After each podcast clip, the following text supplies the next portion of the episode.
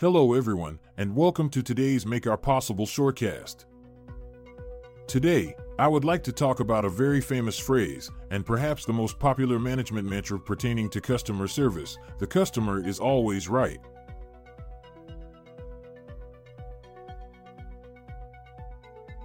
Written by Ken Polotan. Narrated by Ken's digital twin, Theory.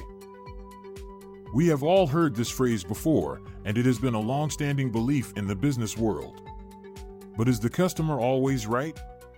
Let's explore. The origin of this phrase dates back to the early 20th century when department store magnate Harry Gordon Selfridge coined it as a slogan to emphasize the importance of customer service.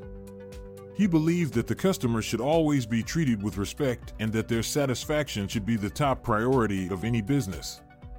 Now, let me point out that context is everything. Back then, the notion of customer service is probably a novel idea. However, in today's world, blindly following this mantra can have negative consequences for the customer experience. Sometimes, customers can be unreasonable and demand things that are not possible or not in line with a company's values. For instance, a customer may request a refund for a product they have already used or damaged, or a service that was delivered as agreed upon, just because they changed their mind. If a business always adheres to the principle that the customer is always right, it may lead to unreasonable demands being met, which could negatively impact the company's bottom line, customer satisfaction, and employee morale. It could also set a dangerous precedent for other customers to make similar demands, leading to a cycle of unfulfillable requests. For example, imagine a customer at a restaurant who orders a well done steak, but after it arrives, they complain that it's overcooked and demand a new one. The restaurant could choose to replace the steak, even if it's not in line with their usual standards, just to appease the customer. However, this could cause issues for the kitchen staff, who may need to cook the steak again, delay other orders, and create unnecessary waste.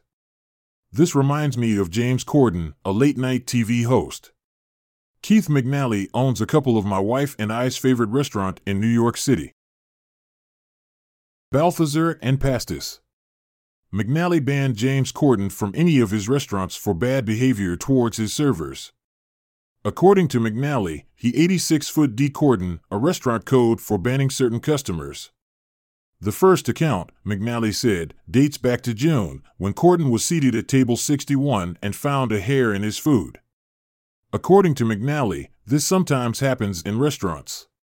What's interesting here is Corden's behavior. McNally alleged that once Corden finished eating his main course, the TV personality showed the hair to Balthazar manager G who was very apologetic. Corden was extremely nasty to G and said, Get us another round of drinks this second. And also take care of all of our drinks so far. This way I write any nasty reviews in Yelp or anything like that. This story has a silver lining though.